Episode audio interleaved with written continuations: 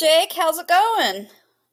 It's going good, Jill. How are you? Oh, I'm doing all right. Uh, so what's new and exciting with you? I had a really weird dream last night. Oh, what what was it? I had a dream that I was at a urinal, but the urinal was a pinball machine. Oh And- no. No, it was cool. It was a really cool dream, and I'm actually trying to think of how that would work because it was a dream. Obviously, you know, it was like not realistic. I don't have that much um, momentum. I don't know what the word is. Inertia. When, when I peed to actually power a pinball machine, but in my dream I could, and now I'm just racking my brain to figure out how can I turn this into something. well, I, you we've talked about this on a previous episode, but remember that Sesame Street thing when it was the pinball and it would go one, two, three, four, five, six, seven, eight, Seven, nine, eight, nine, 10, 11, 12. Yeah. Maybe you're, I don't know, subconsciously you're thinking about Sesame Street when you pee. Well, I wasn't thinking don't about Sesame Street when I pee, but I probably will now. Yeah, see? But oh no. that was the Muppets. Never mind. Just kidding. Anyway, we've got a we've got a really good show, and I hope people tune in to this point because if you're like me and you hear the word politics, you just nope on out of there, as the kids say. Pretty But- much. But what I really enjoy about Curtis in this episode in particular is he breaks down all of the important legislative stuff in little bite size section so you can know what's going on without really delving into all the boring details of it. But you can sound really smart to people. Like you can know, oh, I know what HB 102 is. Yeah. well I don't actually know, but I kind of liked this one because we, he and I kind of talked about a few of like prior prior to recording. We talked about kind of some of the lame, stupid bills, and just not good bills, and some that were better. And we probably would have needed three episodes to talk about all of the ones, but we i think in this episode we were able to kind of break down a lot of them the the big ones that we we were able to get to so yeah So stay tuned. And also, at the end of the show, we're going to talk about a giveaway that has to do with our previous episode with Jody G. jody Genessy. We'll tell you we'll tell you how to enter to win something. Well, it's a signed book of the awesome signed copy of the awesome 100 things every jazz fan should know and do before they. die So stay tuned.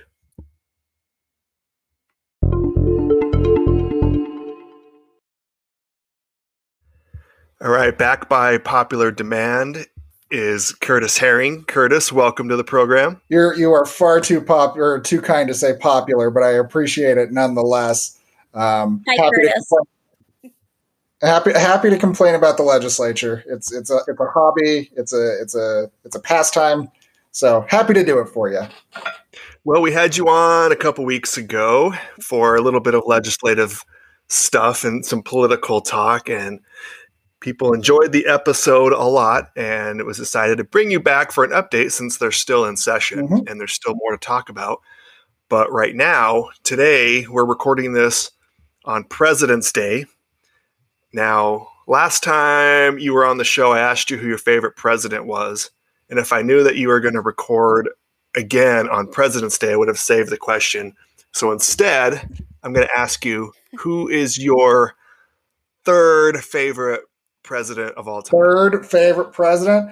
Um, I'm gonna go with Gerald Ford because the guy played football and fell down a lot and um, was just all around terrible and a good benchmark for what we shouldn't do.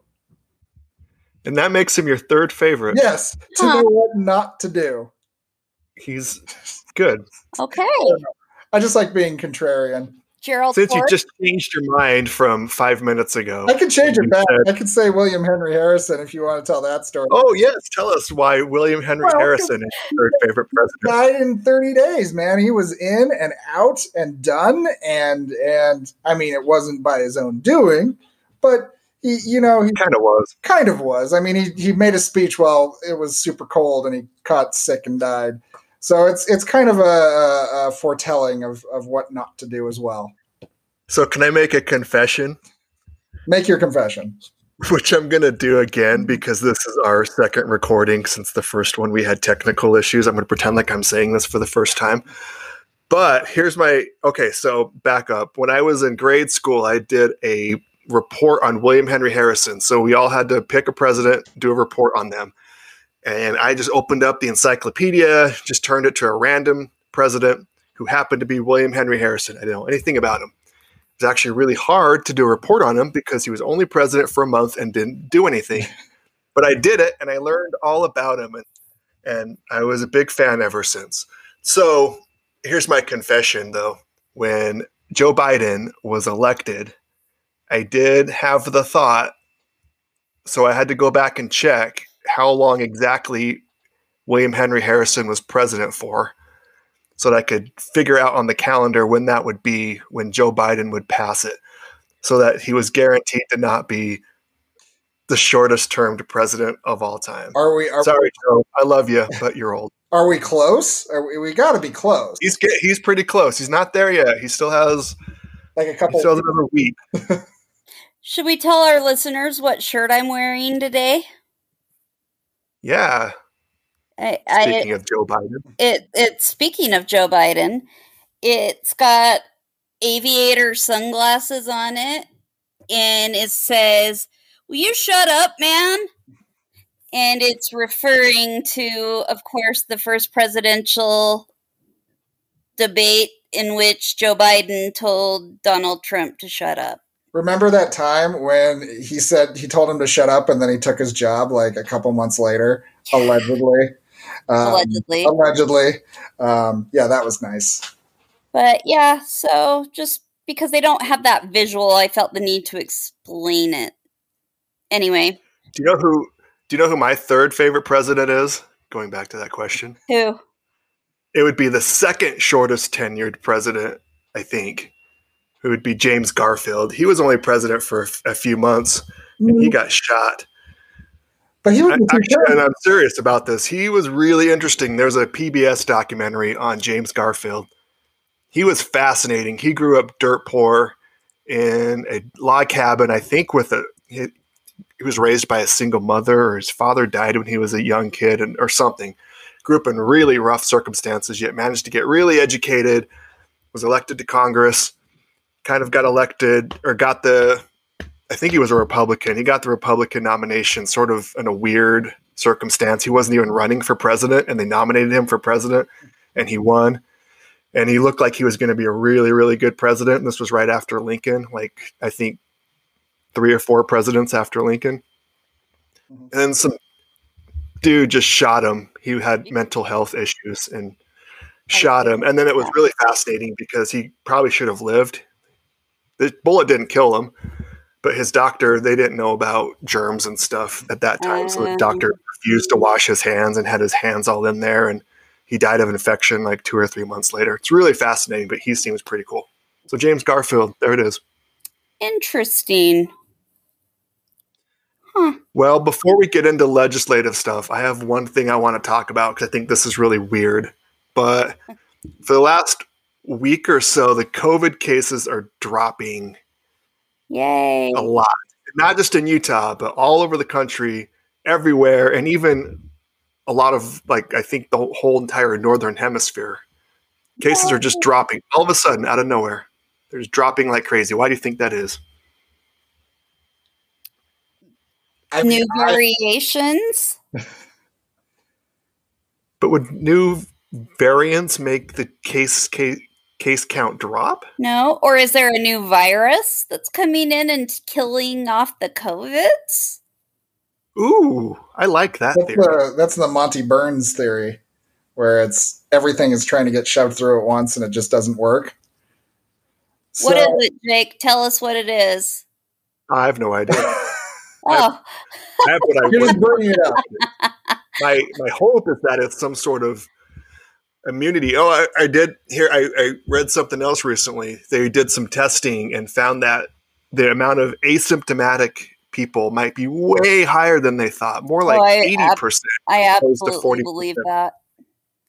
Yes, But if that's true, if eighty percent of the people that have COVID never have symptoms, how many of those people never get tested? Probably a huge chunk of that. So say it's sixty percent, which would be pretty conservative. Sixty percent of those people never get tested. If you, I'm not good at math, but if you figure it out, like ten percent of the population has been tested and has had it. Another ten percent has been immunized from it. There's 20%. If you add on 50 to 60% onto that of people who had it and never knew about it, we're we're close to herd immunity. There's a thought maybe we have re- reached herd immunity or reaching it. The other, you know, darker possibility is that people are dying and I mean, I don't know. I really don't know. I have not been keeping up for the last several weeks on anything medically related. I've been shutting down my scientific side of my brain. So, sorry. Curtis, what's your thought? I would love to have a better answer. all I know is I'm vaccinated and I'm happy now. So Girl, same. yeah, So now and Bill when Gates does, knows when does your mom are. get her second vaccine, Jake? Well, this is weird. Um, in St. George, for, in Washington County, they're only doing second dose vaccinations on Tuesdays, I guess. And they've only had one day set aside, and it's been the same day for like three weeks now. So I signed her up for that day. It's coming up. I think it's next Tuesday. Uh huh. But I don't know if it's going to work because that would be 27 days from her first shot Oh, that's because she got her first shot on a Wednesday. get Pfizer? I know it's fine. I looked, I looked it up and said, uh, you know, the CDC says it's fine to go one day early, but on their thing, everything says you'll be turned away if it's less than 28 days. And Oh, she got I'm worried. Yeah, I'm worried that if if we wait another week, if they're only doing it on Tuesdays, then that's going to be 34 days if we go the next week later. It's all really confusing. I would think it would be fine either way. Yeah, I'm gonna have to call them and find out. Anyway, if you're at if you work for Southwest Health Department, at me the answer to that question. I'm gonna drive down from Salt Lake solely to take my mom to get her vaccine and be with her for the next day in case she's sick. And I would really like to know if I'm wasting my time that they're gonna turn her away because nope. It has to be 28 days. That's the magic day. 27 is no good. Yeah, shoot a uh, mention us on Twitter at Utah underscore AF or come to our Instagram page and direct message us at under, uh, Utah underscore AF or just go to our website Utah dash AF and send us an email so we can get Jake's mom some knowledge. Or I, I guess I could just call them. I mean, yeah, he could do that. Tomorrow too, But if you listen, I mean, hey, what better way? that's not how you plug the show, Jake. You're very bad at this. I'm sorry. You gotta plug the social media. Funny is by the time this gets posted, I'm going to have the answer, and she's probably already going to be vaccinated. But oh well, it's still a fun discussion topic. Yeah. All right, let's let's get into this, Haring. You sound so excited already. It's almost as if you hear about this constantly. Eh, We're fine. As she pulls up her phone, As she pulls up her phone and Well, I'm pulling up our com what our document what we're talking about, our outline. Curtis, let's talk about the legislature. What's going on? Let's do talk about the legislature. Like again, I'm very used to this. Of let's start talking about the legislature, and then Jill pulls up her phone. This is this is 11 years of marriage, and it's all good. No, uh, so we are about we're just a little over halfway through the legislative session at this point. Uh, so President's Day is well, it's it's shifted around, but President's Day is basically the halfway mark. And what really happens um, going forward is it starts to enter crunch time. Uh, so we will see the budget. We will actually have a budget, which is, of course, probably the most important thing the legislature will do. Um, we will have a budget numbers coming out next week. Uh, and then from there, the legislature decides how they want to spend their money. And, and ultimately, where you spend your money is what your priorities are uh, at the end of the day, right? You can say you care about education, but if you don't fund it, it doesn't matter. You can say you care about roads, but if you don't fund it, it doesn't matter. So that's what the next couple of weeks are going to be is that that nitty gritty coming down to the budget. And it's actually a good budget year. I was going to ask that. Do we going to ask if we have any clue what the budget is because last year was not so good. They were anticipating big shortfall. Yes. Uh, so, uh, I, kind of going back to the topic at, at, the start of the show, I don't know if you heard, but we had a global pandemic uh, last year, uh, and and it was just starting to pop off right when the legislature was starting to finish, uh, which is in the mid of mid March. Uh, and so lawmakers last year really started to pull a lot of things back. They they had a lot of generals or a lot of special sessions to to pull funding back and it turns out Utah was not as hard hit as they thought it would be. They're estimating a billion extra dollars uh, compared to what they thought it would look like. Uh, you know, Utah's unemployment has stayed relatively low. Uh, tax dollars uh, from sales have been relatively high. So there's actually more money than what they thought would happen, which in its own way is a major problem for the legislature because they got to figure out what to do with it. Um, and if it's one time or ongoing and, and all of those sorts of questions. I could tell them what to do with it. I can too, but we might disagree with what they would say, or yeah, it's the way it goes. What would you do if, if you if you had sole authority to spend a billion dollars of state money what would you do? Because I know what I would do. I would put little uh, see-through, like uh, domes over the freeways. I've thought about this. We should put domes over the freeway because it would it would make the city quieter, which would be nice, and it would keep the snow out. And if it kept the snow out, people could continue to drive normally, and you wouldn't need to put salt on the roads anymore, which would lessen costs with maintenance and plowing so and then rebuilding the road repaving the road every every damn year because our roads deteriorate every year it would be wonderful. So freeway domes. Has this been done anywhere? Mm, probably the alps to a degree. I don't know but if you think the the belt route on the east side would be a perfect trial because the freeway is already underground it would be really simple to just top it off with a little greenhouse roof. And we could have tropical palm trees on the freeway. telling you. You really thought this. I have a buddy that wants to build a giant pipe from uh, the Great Salt Lake all the way to the uh, Pacific Ocean. The idea being that we could bring water in and use geo. It, it would be horribly expensive. What I would actually spend it on, um, I think, to be honest, infrastructure is not a bad idea.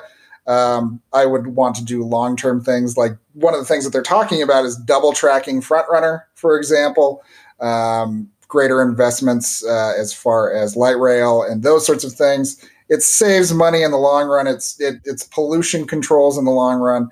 Um, and and those are some of the discussions that are taking place. Is is addressing air quality is one of the bigger things that will cost quite a bit of money that one-time funds could address quite well. There's also a lot of buildings that weren't being worked on that they'd like to work on them now.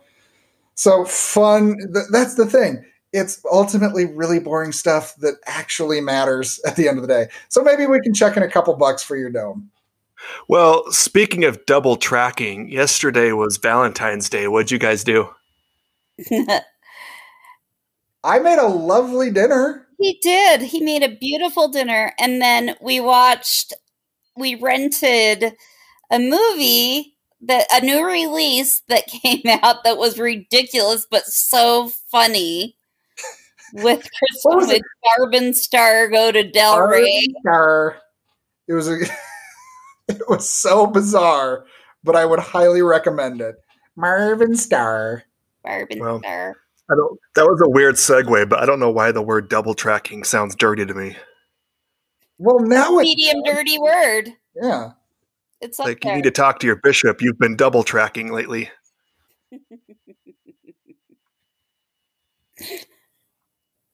it's right up You, you, you, you, you, you stopped me dead, Jake. I got nothing. Like I don't know. I'm usually decent at transitions. I got nothing for you now. So you gotta you gotta dig us out of this one. I'm gonna use that if I ever go back to a bar again. Hey, baby, you want to go back to my place? We'll do some double tracking. We'll double track. That's why you're a hopeless romantic, Jake. Do you want me to talk about the porn blocker bill then while we're on that one? That's a great segue. Let's talk about porn. talk about porn if you'd like. If, Let's talk about blocking porn. Is this a What's is, that about? is Todd is this one of Todd Weiler's bills? no, it is not.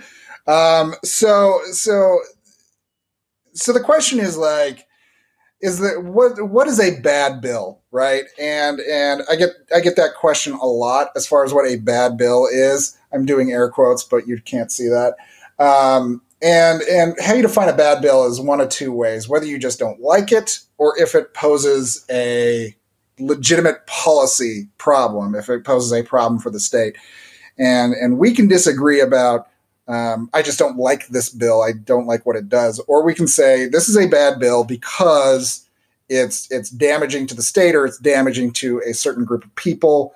And that's kind of what this porn this one of the bills that I think is a bad bill is this porn blocker bill. What it is, this is Representative uh, Susan Pulsipher. She's a Republican from South Jordan. Uh, and what it says is that any piece of technology that comes into the state of Utah, so cell phone, computer, um, and in theory, even a piece of software that comes into the state of Utah. Uh, but no, I think it actually does just deal with hardware. But what it says is any piece of any any piece of technology that comes into the state has to automatically, if it if it's capable of seeing porn, um, it automatically has to have a porn filter on.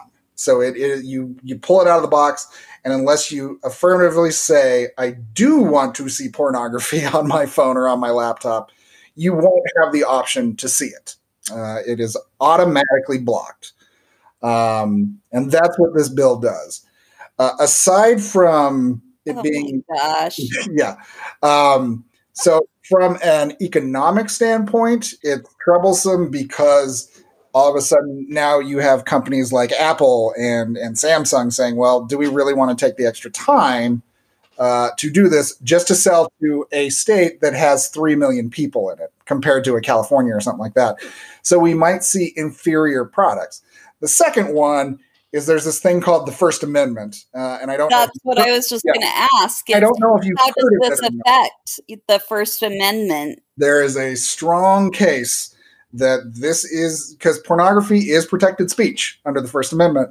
Right. A strong argument that a bill that this bill would really run afoul because it is censorship of of speech of protected speech, uh, and and so in this effort to save the children. Uh, I, I strongly suspect, from a First Amendment standpoint, that it will not stand muster. So, from that point of view, I would call that a bad bill. It would cost the state of Utah to fight it, uh, and and yeah, I think it will cause a lot of problems. Well, plus, how do they determine that something is porn or not? Are they going to have to set up some sort of porn commission? Well, we have a porn reviews- czar. Don't forget, we have a porn czar, and pornography has been listed as a public health crisis in Utah. But Jake, you have a very good point there. Who decides if it's a private company? Well, then who decides? Why is that private company better than another company? If it's Samsung or if it's Apple, and they say no, we thought it was fine, and then the state of Utah says no, it's not fine. Well, then who decides that, right? It's it's it it it's a lot of can- it's a big can of worms, and ultimately, this is one where parents maybe should just parent And, you know, if you don't, if you're just an adult that wants to look at naughty pictures, it's your legal right to do so. So why is the state making it difficult to do so? Well, my I'm wondering about this porn czar. What do they put on a resume if they ever want to apply Porn for czar. another job? Porn czar. I mean, that's it. I mean, I could. I don't know. Do, do you have the explicit tag on this one? Because I could go dirty, but I'm gonna, We can always bleep things out. fair enough. That's fair enough. But that that's half the fun. But no, I mean, it's it is one thing. Like for example, I, I think it was two years ago. Um, Senator Todd Weiler passed a bill that said that uh, any pornography that you view in the state of Utah, if you go to a pornographic website, that has to have a little thing that pops up that says you need to be aware that you need to be 18 and blah blah blah blah blah. But that's an affirmative. That's something that you have sought out, and so that passes mustard. But just to block it outright from the beginning, that that raises different questions. One thing that really bothers me about this is Utah is so hip on parental rights. You know, I mean, they're so anti sex education it, to the point where so much of it can't even be taught in school. And yet, this one, no, parents can't teach say no to porn at home, so we're going to do it for them. I mean, that's this one bugs me. Did it? Did this make it out of committee then? I Uh, guess. you know, that's a good question. Um, I should have had that pulled up and ready to go. It's like I said, it's HB seventy two. Let's see where it's at. And by the way, while I'm doing this, uh, it is for your listeners to know that anybody can actually look up uh, where any particular bill stands just by going to le.utah.gov. Uh, it's super easy to find things. Uh, it is super easy to pull bills up and see where they are. So much so that while I'm trying to kill time, I can tell you that it has just narrowly made it out of committee. Ugh. It is advancing. It is in the House right now. Uh, it looks like it's been substituted a couple times. I don't know what those substitutes say exactly, but it did make it out on a six to five vote. Uh, so the full Wow. House is going to, in theory, consider this bill and, and move it forward. It still has to go through the Senate, where the same process. It'll die. I think it will, but who knows, right? Um, This is going to be one of those that'll make it to the last day and then it'll die before midnight. I could see that happening. There's a I, I won't go into the weeds. Never mind. I could tell you how that could happen, but no one needs to know or care. But I could see that happening as it dies. Uh, That's an it's called- interesting one to follow. yeah, it's called dying on the calendar, uh, and Yeah. I can see that happening. Huh. Do you want to talk about sex ed too, and consent while we're on this general topic? Yes, let's do. Okay. So there's another piece of legislation uh, that is struggling, but still has a gasp of air. This is a uh, HB 177 from Representative Carol Spackman Moss. Uh, what this bill does is it deals with sex education uh, in the state of Utah, uh, and and basically right now um, there is there is currently on the books things generally dealing with consent uh, and and the idea that you need to consent before you have sex uh, with someone, and that that should be taught in sex ed. Uh, and the bill is it's it's on its last leg. It's looking like it may not make it out of committee. It's but that the idea and there's some legitimate arguments as to why that is happening is that if you're under 18, you can't consent. So why are we talking about that? I think it's kind of a weak argument, but it, it is at least one that is holds some value, right? Uh, and from a personal standpoint, I think it is a wise idea to teach the concept of consent, if not consent itself. Um, to a degree, it's already discussed in high school. This would bring it back down to uh, the junior high level of sex education, which there is some, uh, and and I think it's a decent idea, but we'll see. It's being held in committee. I doubt it'll make it out. It's an idea worth talking about in my mind, but we'll see what happens on that one. You know, do you want to hear something funny? While you're talking about sexual consent, I'm looking out my window. I'm in St. George right now, and there are two roadrunners, and one roadrunner is chasing the other roadrunner around and I think I know what's going on. I don't think I think roadrunners need to learn a little bit more about Right. consent. It's very important. She's running away from you. that means no. Running means no. Does it though? In Roadrunner land. I don't know. I've seen a lot of cartoons, and running away usually means you don't want to, you know, have things happen to you. Meep, meep, not interested. Meep, meep. We don't know what you did that well. Meep, meep. Meet me. Take me to dinner first. Meep, meep. All right, should we take a break? Mhm. Let's take a short break. All right.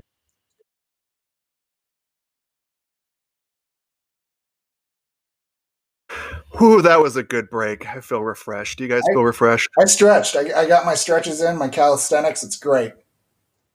Well, speaking of calisthenics, another bill that's interesting is the transgender sports thing. Why don't you tell us a little bit more about that? The transgendered sports thing. Uh, that's that's that's the very That's about all I know about it. No, it's uh, well, you're not far off. So, uh, the bill that you are referring to, it's it's HB 302, preserving sports for female students.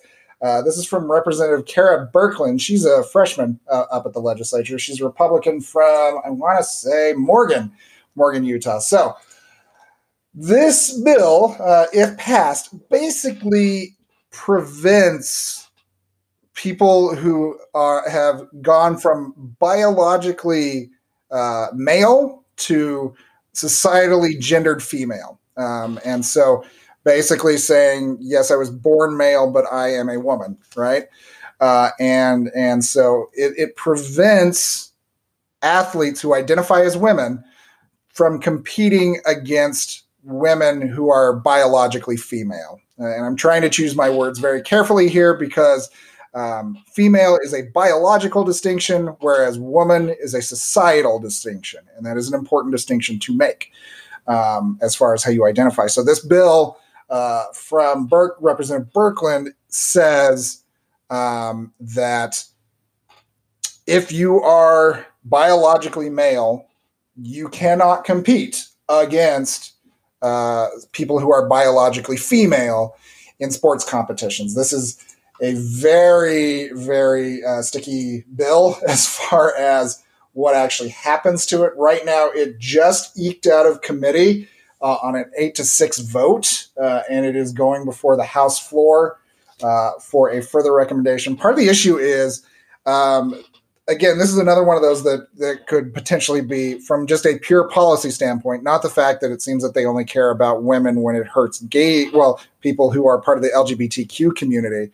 Um, from a policy standpoint, this is problematic as far as equal protection uh, is concerned. Uh, because if you are, if you legally identify as female, or from from the state of Utah standpoint, if you legally identify as a woman, and the state of Utah says, yes, you're a woman, then all of a sudden you have a very real equal protection clause to deal with. Um, and from that standpoint alone, it's going to get a lawsuit, and it is going to get a lawsuit if it passes. It also cu- runs afoul of NCAA rules, which that's the other argument is it's making it harder for biologically female athletes to get scholarships because the idea is that these uh, biologically male but identify as female are crowding out athletes. Personally, I don't think anybody chooses to uh, make that very difficult decision because they want to get a scholarship to go to college. I don't think that that's a very that's not front of mind when people go through that very personal decision.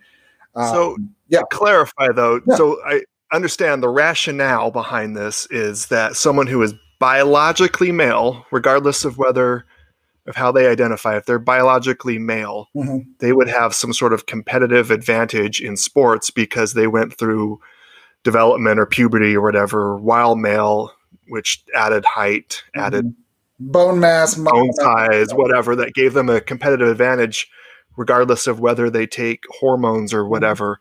Now, and I understand though that NCAA, which is for college sports, Mhm.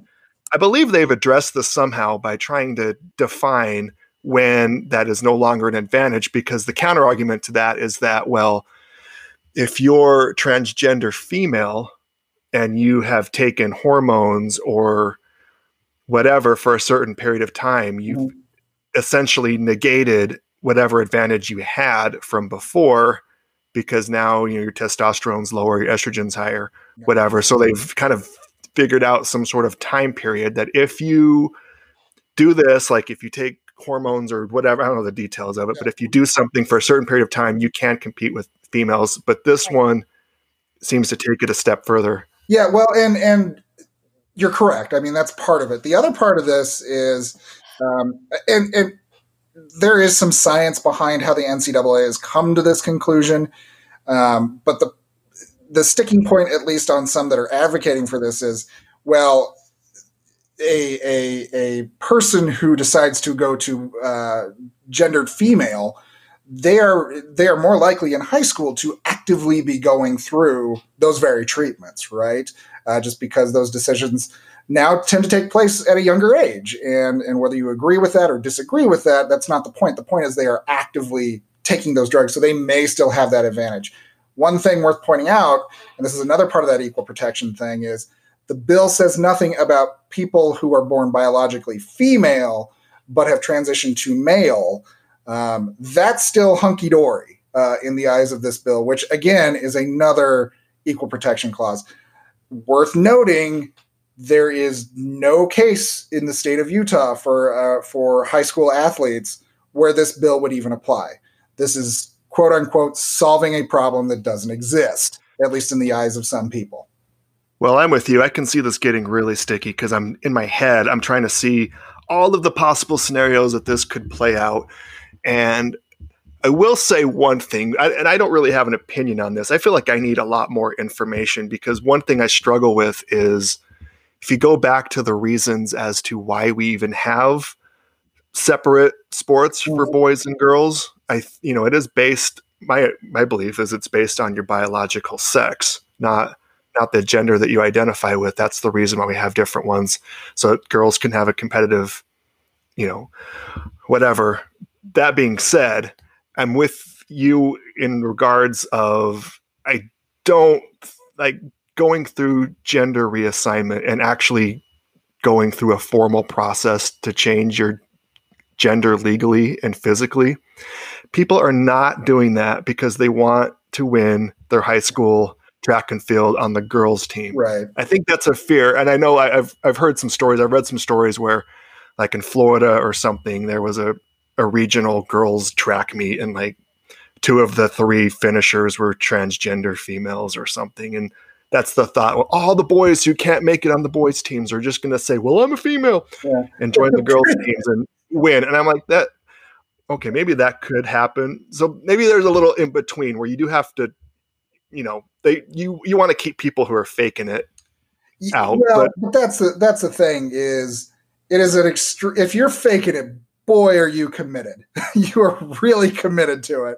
Uh, and then, and, and you kind of hinted to this as well. This also will probably run afoul of Title IX, which deals with female sports.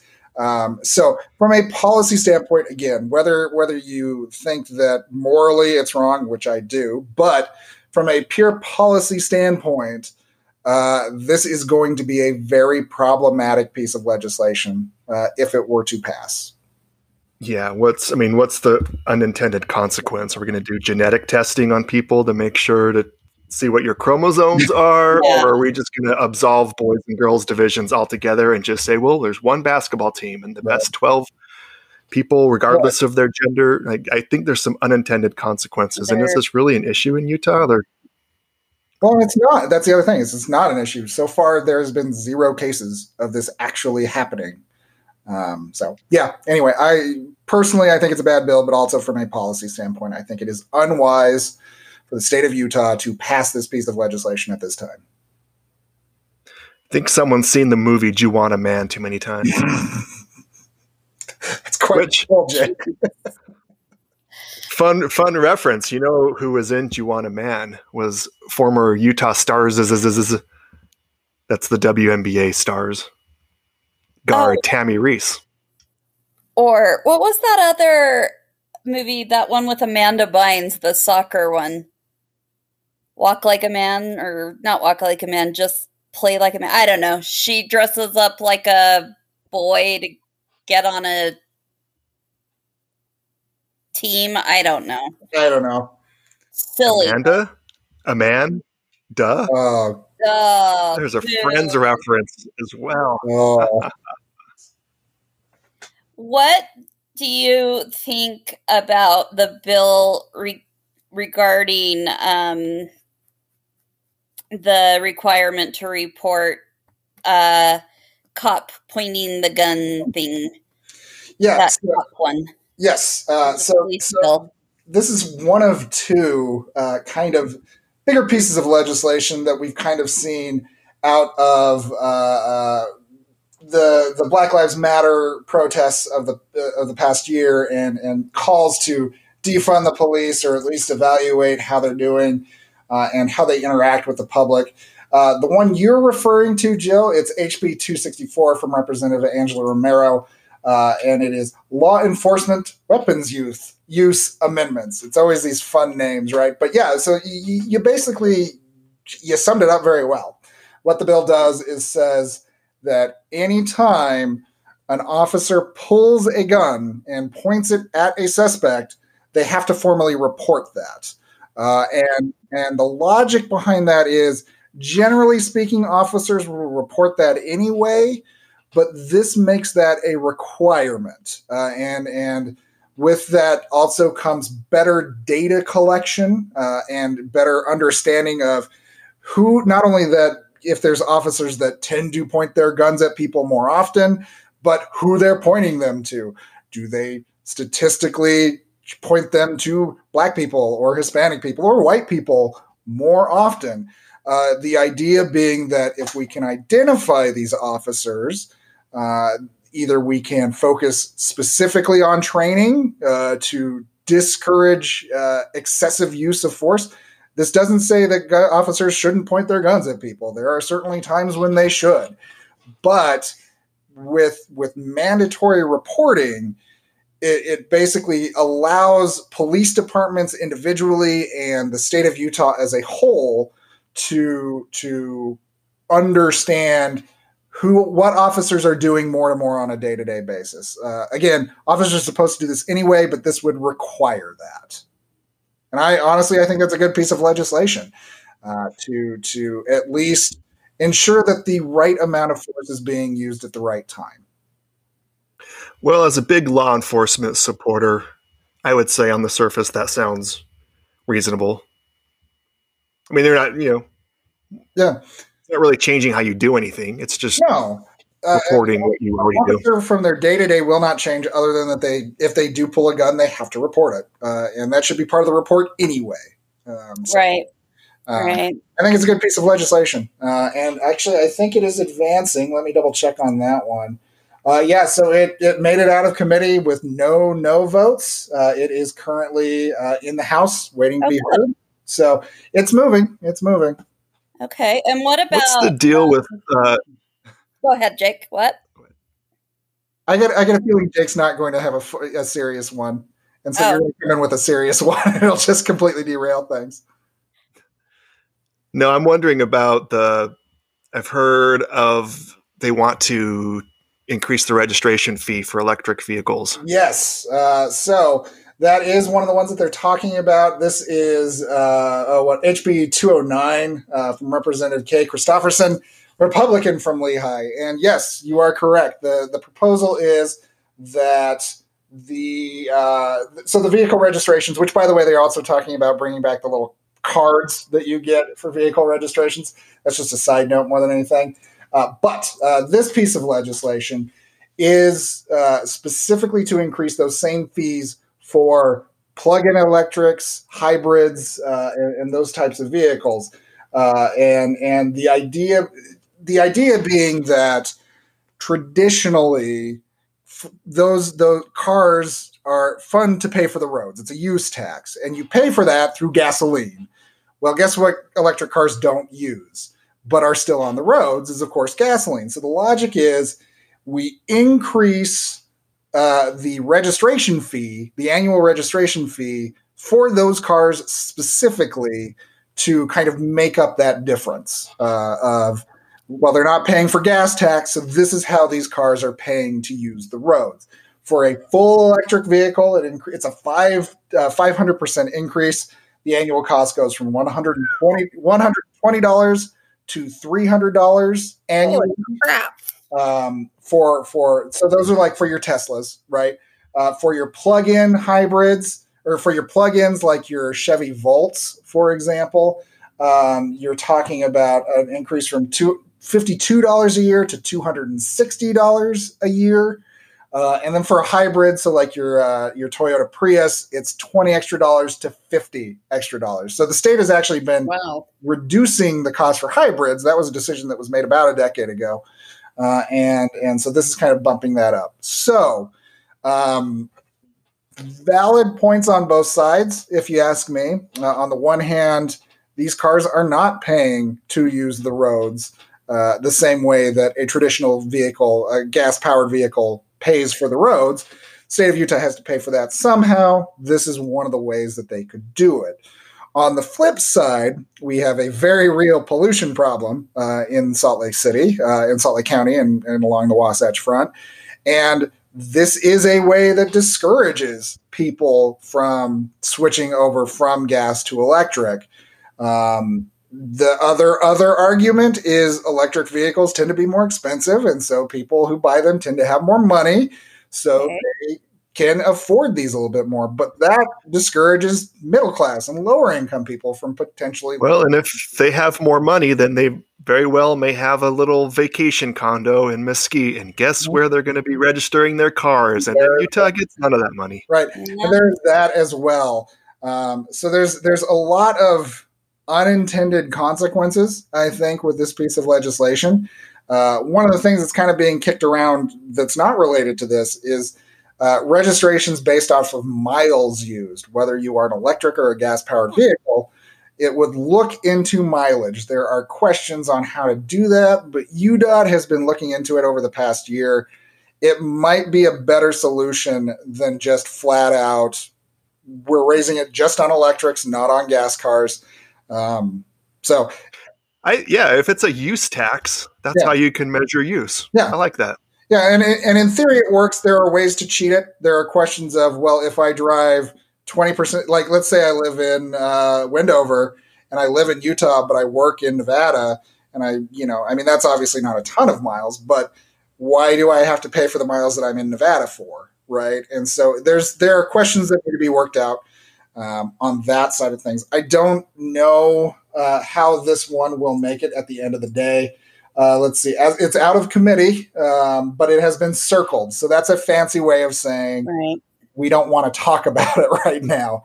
Um, so it's it's it's before the House, but the House is not as of right now. They don't want to take any action on it as a as a body. They don't want to say no, but they're not going to say yes either. Hey, Curtis. But it's been circled. Has been circled. That's true. It's a big circle. It is. A big, Yay. they literally.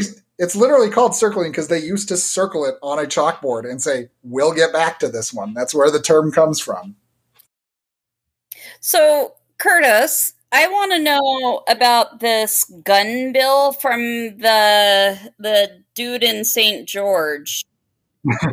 Yes. Uh, yeah. Crappy so bill. uh, HB I don't like it. Uh, I I am not a fan of it either. Yes. Uh, HB 60. Uh, this is from Representative Walt Brooks, Republican from St. George, Jake. So this is all on you. Uh, yeah, so this is a concealed carry firearms amendment. This bill is actually passed. Uh, so it has made it through the House, it has made it through the Senate, and it is sitting on the governor's desk, uh, Governor Cox's desk, for his signature, which he says he will sign. Uh, in the past, uh, Governor Herbert, the last governor, said that he would veto these bills, but uh, Cox has been on board on this one. And what this bill says, eh, basically, is that if you are legally allowed to own a gun in the state of Utah, so you don't have a felony, uh, you're an adult, uh, and and things like that, you do not need a concealed weapons permit to conceal a gun legally in the state of Utah. In other words, you could just buy a gun and put it on your person under your jacket, walk around, and unless you're breaking some other law, it is 100% legal. uh, in the state of Utah to conceal a gun. Uh, as well, you have to be over the age of 21, but in the scheme of things, that's pretty minor. Uh, and the argument being that hey, go Second Amendment, boo anything, any restrictions. When would that go into Uh, effect? Yeah, that's a good question. Let me. dou- I can double check that really quick. It has an effective date. It looks like it just has the standard effective date, so that would be sometime in June. Oh. Uh, is when this would be. Not seeing anything special about the effective date. Now, to be clear, this doesn't do away with uh, concealed weapons permits. It doesn't do away with concealed cla- uh, classes related to gun safety. Uh, you can still get those things, but uh, that's the other part. Gun safety is now not a requirement for a concealed so weapons permit, so you don't even have to. Stupid. Yeah, you, do not need to prove that you even know how to load a gun and fire it, uh, but you can legally have a gun in the state of Utah now. Uh, so, in a lot of ways, this is kind of the Wild West as far as gun policy is concerned. You can have a gun on you down at the saloon, and you're still not allowed to shoot someone, but boy, is it a whole lot easier for that to happen in my mind now. Uh, thanks to this piece of legislation. I don't think it is wise. I think it's like 17 other states. I, I want to say 17. I could be wrong, but 17 other states have something similar. They have had issues with increased gun violence related to these uh, pieces of legislation. That being said, I'm pretty sure that Cox will sign it. It will be law, and it probably won't change anytime real soon. Ugh. Awesome. I don't really care about that much. What I do care about is this proposal to create a new state flag for Utah. what can you say about that? You know, Jake, I don't want to. I don't want to question your priorities, but um, I think you're right. Uh, first of all, so okay, okay, okay. Utah has an ugly flag. I'm sorry, we do. It is ugly. It is cluttered. It's not even a flag. They just put the state seal, state, state. Oh, I can't. The. I got cotton seal, mouth yeah. today. the state seal. I say cotton mouth. that they're not talking about those leg- those pieces of legislation this year. Um, no, so Utah from there there and I can't remember what it's called, but there is a branch of like study related to what a good flag looks like. Uh, Vexology or something. like yes, that sounds right. Vexology or something like that. So, and Utah's flag is legit ugly. Um, I don't Sucks. like it. Uh, and like some of the rules are like a- good flag is easy to remember. Like a five year old could draw it. Uh, it's it doesn't use a ton of colors. It doesn't have words. Uh, it's not just a seal on a background. And like Utah's flag fails every single one of those. It's it's it's categorically a bad flag. And so this bill, it's it's SB uh, 80 or yeah, SB 48 from Senator Dan McCay. He wants to set up a state flag task force. So we will have a group of people get together and decide by the end of this year, because the idea is uh, it's the 125th anniversary of statehood this year. We want to have a new flag by the end of this year, uh, before the next statehood, which is January 4th. So, Yeah, I, I support this 100%, and I'll tell you why. okay, And I'm going to address a lot of complaints I've seen online. okay. One is that people complain on like comment boards and stuff. They go, Well, this is really important, huh? There's no other issues to address. Well, here's something how the legislature works. Yeah, they do spend some time addressing trivial issues every year, but that's because it takes five seconds of their time. No, they don't have to solve world hunger before they do something that's fun. It's okay. I'm okay with that as long as they don't run out of time to do the important stuff. I'm okay with that. So, that out of the way. I agree. Utah's state flag sucks. It's just the state seal. And if anyone, I have seen some legislators that oppose this because they think our our state seal is fine. The state seal, the state seal is going to remain as the state seal. It will just be used as the state seal, and something else will be the flag. I don't know why, Jill. Why are you zooming in on your shirt that says "Will you shut up"? I'm, I'm gonna get a. I'm gonna get a complex. Anyway, continuing continuing my rant if you look at the states that surround us colorado the four corners colorado new mexico and arizona all three of their state flags are awesome so arizona is my favorite of all state flags, I think New Mexico might be number two. They're just cool. They're they're kind of like branding. You know what it is the second you see it. And in Arizona, like I have an Arizona flag bandana just because I saw it and it was cool. Utah doesn't have anything like that. It's kind of embarrassing if you go to Four Corners. Um, I will. I do have some ideas. I want to be on that task force. So please, if this happens, will you please put me on the task force? I can find out what the requirements are for the task force really quick. So one member, the, one member, of the House. Uh, let's see.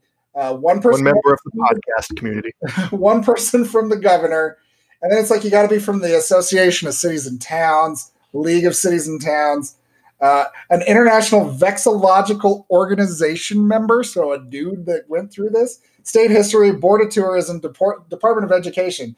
So if you don't check off any of those boxes, you can't be on on this commission. It looks like Governor Cox, please, please, we're like fifth cousins. Will you please put me on that? And I got I got to I got to tell you what my opinion on the flag is. So if you go to the Utah subreddit, they've been posting their own ideas a lot lately, and I think all of them that I've seen, have, they're all better than what's currently being offered. But I think they're kind of lacking something because, for the most part, they're putting Utah state symbols like like the beehive or seagull, or something like that. And I don't I don't think that's necessary, but I do think something that would be really really cool would be Utah has a culture that's really old. It goes beyond the whole Deseret culture. It's thousands and thousands of years old. And that is the Native American culture. And it's representative by a lot of petroglyphs and pictographs in Utah. And if you look at my two favorite flags, Arizona and New Mexico, they both involve suns. And so my idea for a really cool flag would be something that looks like a petroglyph that would be found in Utah that looks like a sun. And I came up with it. There is a petroglyph timeout. I'm going to I'm going to give some education to everyone. Petroglyphs are carved in rock and pictographs are painted on rocks. And you can remember that by picto sounds like picture, like paint a picture. And petro sounds like what the British call oil, which comes from the ground. So you can think of picto, petro is carving into the ground. Anyway, so there is a petroglyph panel near Vernal. It's a really famous one, and the the figure is holding a sun shield. So it's a spiral. It looks like a shield, but it could also be a sun. We don't really know. But either way, a shield or a sun would both be cool. But it's a spiral with little sunbeams coming from it. And I think that should be the state flag. And I want to see someone draw a cool design based on that. Not exactly, doesn't have to look exactly like that because it's part of a larger pictograph. I'm just saying, just the spiral sun by itself, that would be a unique Utah flag idea and would be based on something real so people could go to the actual spot and take their picture by the Utah flag petroglyph. Well, and I think as being on the Utah AF podcast, I think you guys definitely have more sway than, you know, even the governor or a vexologist. I think it's a good idea. Like, Jake, I agree with you. Like, you do hear those complaints of, like, why don't they talk about the big issues? And it's an easy argument to make, and sometimes it's true, but at least on this one, from a purely cynical standpoint, there's a tourism aspect to it. Like, and it's a point of pride for the state of Utah. I mean, we spent time talking about what the state uh, cooking pot should be. Yeah. That's a little more ridiculous than something that theoretically could be in people's homes that don't live there, here. There's a state um, cooking um, pot. It's the Dutch oven. Dutch oven. How? Yeah. I, oh. There's also a state gun. Well, I knew there was a state gun. My, that, my cousin gun. is the seat COO of Browning, so I knew that oh, one. Oh, right. But yeah, we got the we got the state dessert. No, I don't know if the dessert one passed. Doesn't matter. Point is, this is at least a, a uh thing that people could legitimately identify the state of Utah with without anything else. And it's a tourism thing and it's a point of pride thing. And it, you're right, Jake. It takes all of 20 minutes to discuss something like this. It sets up a committee. The committee will get together. They'll talk about things. Eh, it's fine. Do it. It's time. Put me on the committee. Put me on it, please, please, please, please. Anything else you guys are curious about? Um, We're going a little long, but I could talk about this forever, so it's up to you. I think for now, let's not overwhelm. But this is good. I think when we're when the legislative session wraps up, maybe we'll have you come back on and we'll just bullshit about it. How about? Sure. Well, I'll tell you the legislative session, like I said, we're about halfway through. It'll be wrapping up, I want to say, on the 19th of March. So that's like the celebration of uh, the COVID restrictions. So, Jake, if you want to ask me the next time what my favorite pandemic is, I'll be sure. to- Also, that I'll think about that. and- and celebration respond of my birthday. About two about. days after. So, Hey, speak, speaking of birthdays, guess who had a birthday recently I know, I know, I know. Jor- within the last couple days? Utah AF podcast. That's right, Utah AF turned Ah! one. We did our first recording on February 13th, I believe, last year. We're gonna be So our in the before time. we're gonna be walking soon. Yep, our little podcast is getting ready to use the toilet soon. I'm still That's waiting. still on a- my end. I think know. that's still a year away. Well, Curtis, thanks for being on again. This was very informative. I th- we might have to do a part three. I don't feel like Yeah. we're done. You know, I mean, it's uh, there are like I said, there are plenty of uh, things that will start to definitely be picking up over the next few weeks. It does.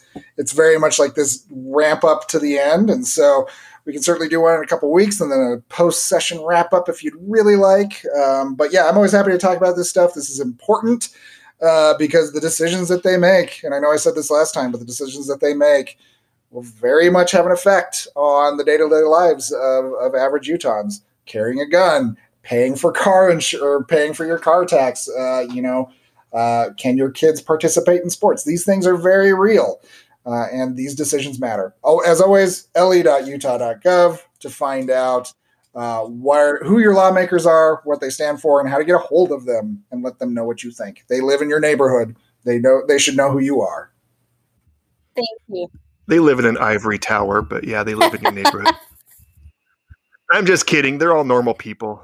For the most part, there's a few of them that aren't. Thank you, Curtis. Absolutely.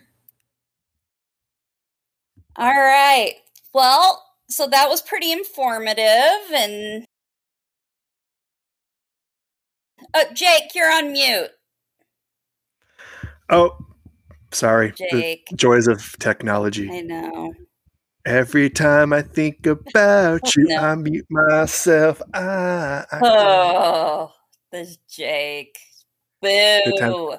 Anyway, I was going to say that that was a good episode. That was fun to talk with With Curtis again, that was pretty good. and we we talked about COVID at the beginning of the episode, and I kind of forgot that was in our outline, so I didn't pick up on some of those cues, but it worked. I'm glad we discussed it. It was topical. Yep, and we talked about well, we talked about the, our we recorded a year ago in person. I can't wait till we can record in person again. We can avoid all these nice tech technological issues like muting and stuff Yeah, like that that. So, awesome. how do you feel about recording in person? I'm excited to do it. Um, you know, Curtis and I are vaccinated. I mean, I got to get off of like I'm on three different antibiotics, so I need to get off of them first before I'll feel comfortable doing anything. How about getting off of these Oh my gosh, antibiotics? I always say there's a song for everything. That's my motto. There's a song for everything that's ever said. I think that needs to be an episode thing is we need to ask Jake what songs are stuck in his head in every episode. And I That's a good idea. We'll, we'll just do a whole episode in nothing but song lyrics. I bet we could do it. I bet we could. And I yeah, I really think we should do that. So, so at the beginning, So Jill, tell us, tell everyone about about our giveaway. our giveaway. So, Or give it away, give it away, give it away now. Give it away, give it away, give it away now. Talk about our giveaway. Yeah. Oh, if our listeners have made it this far, they deserve this. Anyway, we have a giveaway of Jody's book, 100 Things Jazz Fans Should 100 Things Jazz Fans Should Know and Do Before They Die. Die. And um, we are going to keep this open for a week, and we'll we'll keep this open until let's say let's do this until February twenty second. So, how about we do that? And how you enter to do this? You'll want to head on over to our Instagram. And I want you to go to our Instagram and you'll like the post that you'll see the the post that has the cover of Jody's book. And you'll know it's Jody's book because it says 100 things jazz fans should know and do before they die on it. I want you to like that post and then I want you to go to our podcast, wherever you listen to this podcast, whether it's Apple or Spotify, I want you to go over to whichever podcast place you listen to that and leave a review. But in that review, I want you to hashtag it and I want you to hashtag Jake. The hashtag. Wait, hold on, hold on. Don't tell them. You have the hashtag is on the Instagram, right? Yeah, yeah, yeah, yeah. There's You a have to go there to get the hashtag. there's a hashtag on the Instagram. Good point. You have to go to Instagram to get that hashtag. I do like that reference. That are we? Is this hashtagging? That's a funny commercial. Is this hashtagging? Yeah. All right. So yeah, go to our Instagram to get that hashtag. And leave us a review. We love the reviews. We sure do. All right. Thanks.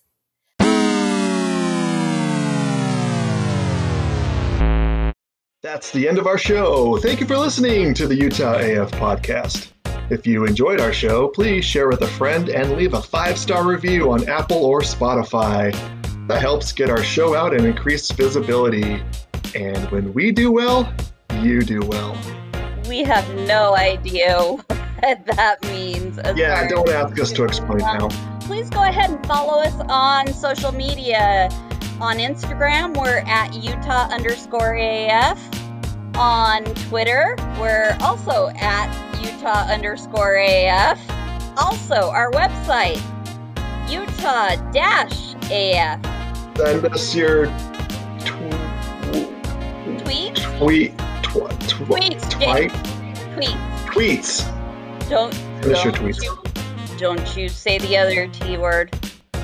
So confusing getting all my twits. Tw- J. Anywho, you're awesome, AF. Thank you. Yes, thank you, AF.